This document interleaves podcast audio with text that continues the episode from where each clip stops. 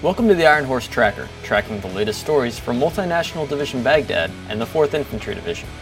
I'm Specialist Lucas Wysocki. MNDB soldiers work hard and play hard. Specialist Elliot Valdez tells us about a tournament held to test their video game skills. The competition took place at Freedom Rest in the International Zone of Baghdad.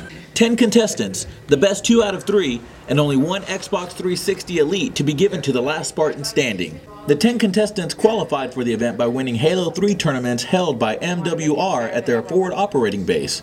Specialist Frank Scafidi says he's eager to win, but overall it's just a game. We're getting ready to finish out the Halo tournament and hopefully win an Xbox 360 Elite. And uh, if I don't win, hey, it's just a game, you know, just having fun, playing some Halo. Taking the overall win, the Xbox 360 Elite, and bragging rights, specialist Jason Stoddard says it was exciting to play with good players, and the overall experience was a lot of fun. Oh! Reporting for Multinational Division Baghdad, I'm Specialist Elliot Valdez, Camp Liberty, Iraq. Interpreters serve as a bridge between 4ID soldiers and local Iraqis. Sergeant Kelly Collett brings us the first of two segments that tells their story. Many units take along interpreters while working with Iraqi military and police organizations in Iraq. Specialist Ehlers, a gunner for the 2nd Battalion, 4th Brigade, 1st National Police Division Transition Team, helps us better understand their position. Our mission couldn't operate without interpreters now. A lot of the National Police speak little to no English, so interpreters are a very, very essential role in establishing a connection with the National Police. Life for a translator can be dangerous.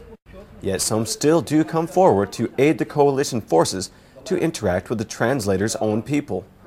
An Iraqi national translator, will refer to as Ali for safety concerns, explains why he believes he should help coalition forces in his own country. For me, personally, as an Iraqi, I was hurting by Saddam, and I was really uh, locked in a big jail. They call it Iraq and there was no freedom back then. And you, you guys as American, um, the one who helped me and freed me.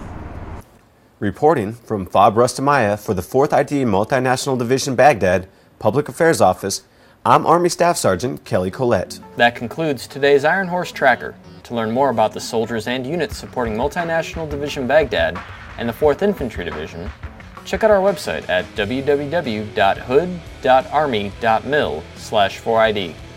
From Baghdad, I'm Specialist Lucas Wysocki.